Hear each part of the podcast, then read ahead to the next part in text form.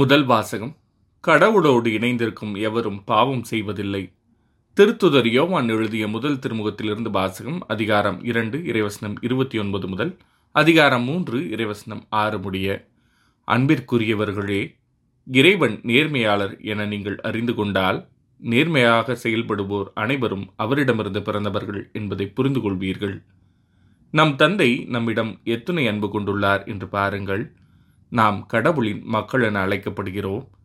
கடவுளின் மக்களாகவே இருக்கிறோம். உலகம் அவரை அறிந்து கொள்ளாததால்தான் நம்மையும் அறிந்து கொள்ளவில்லை.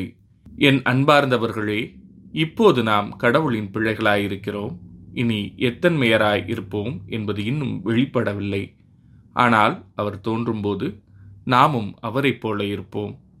ஏனெனில் அவர் இருப்பது போல் அவரை காண்போம். அவரை எதிர்நோக்கி இருக்கிற அனைவரும் அவர் தூயவராய் இருப்பது போல் தம்மையே தூயவராக்க வேண்டும். பாவம் செய்யும் அனைவரும் சட்டத்தை மீறுகின்றனர்.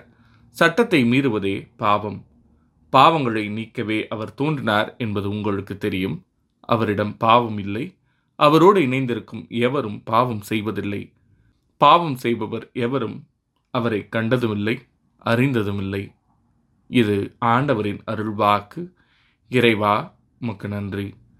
பதிலுரை பாடல். மாந்தர் அனைவரும் நம் கடவுள் அருளிய விடுதலையை கண்டனர். ஆண்டவருக்கு புதியதொரு பாடல் பாடுங்கள், ஏனெனில் அவர் வியத்தகு செயல்கள் புரிந்துள்ளார். அவருடைய வழக்கரமும் புனிதமிகு புயமும் அவருக்கு வெற்றியை அளித்துள்ளன. மாந்தர் அனைவரும் நம் கடவுள் அருளிய விடுதலையை கண்டனர்.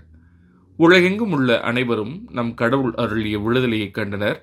உலகெங்கும் வாழ்வோரே அனைவரும் ஆண்டவரை ஆர்ப்பரித்து பாடுங்கள். மகிழ்ச்சியுடன் ஆர்ப்பரித்து புகழ்ந்தேத்துங்கள். மாந்தர் அனைவரும் நம் கடவுள் அருளிய விடுதலையை கண்டனர். யாழினை மீட்டி ஆண்டவரை புகழ்ந்தேத்துங்கள். யாழினை மீட்டி இனிய குரலில் அவரை வாழ்த்தி பாடுங்கள். ஆண்டவராகிய அரசரின் முன்னே எக்காலம் முழங்கி கொம்பினை ஊதி ஆர்ப்பரித்து பாடுங்கள்.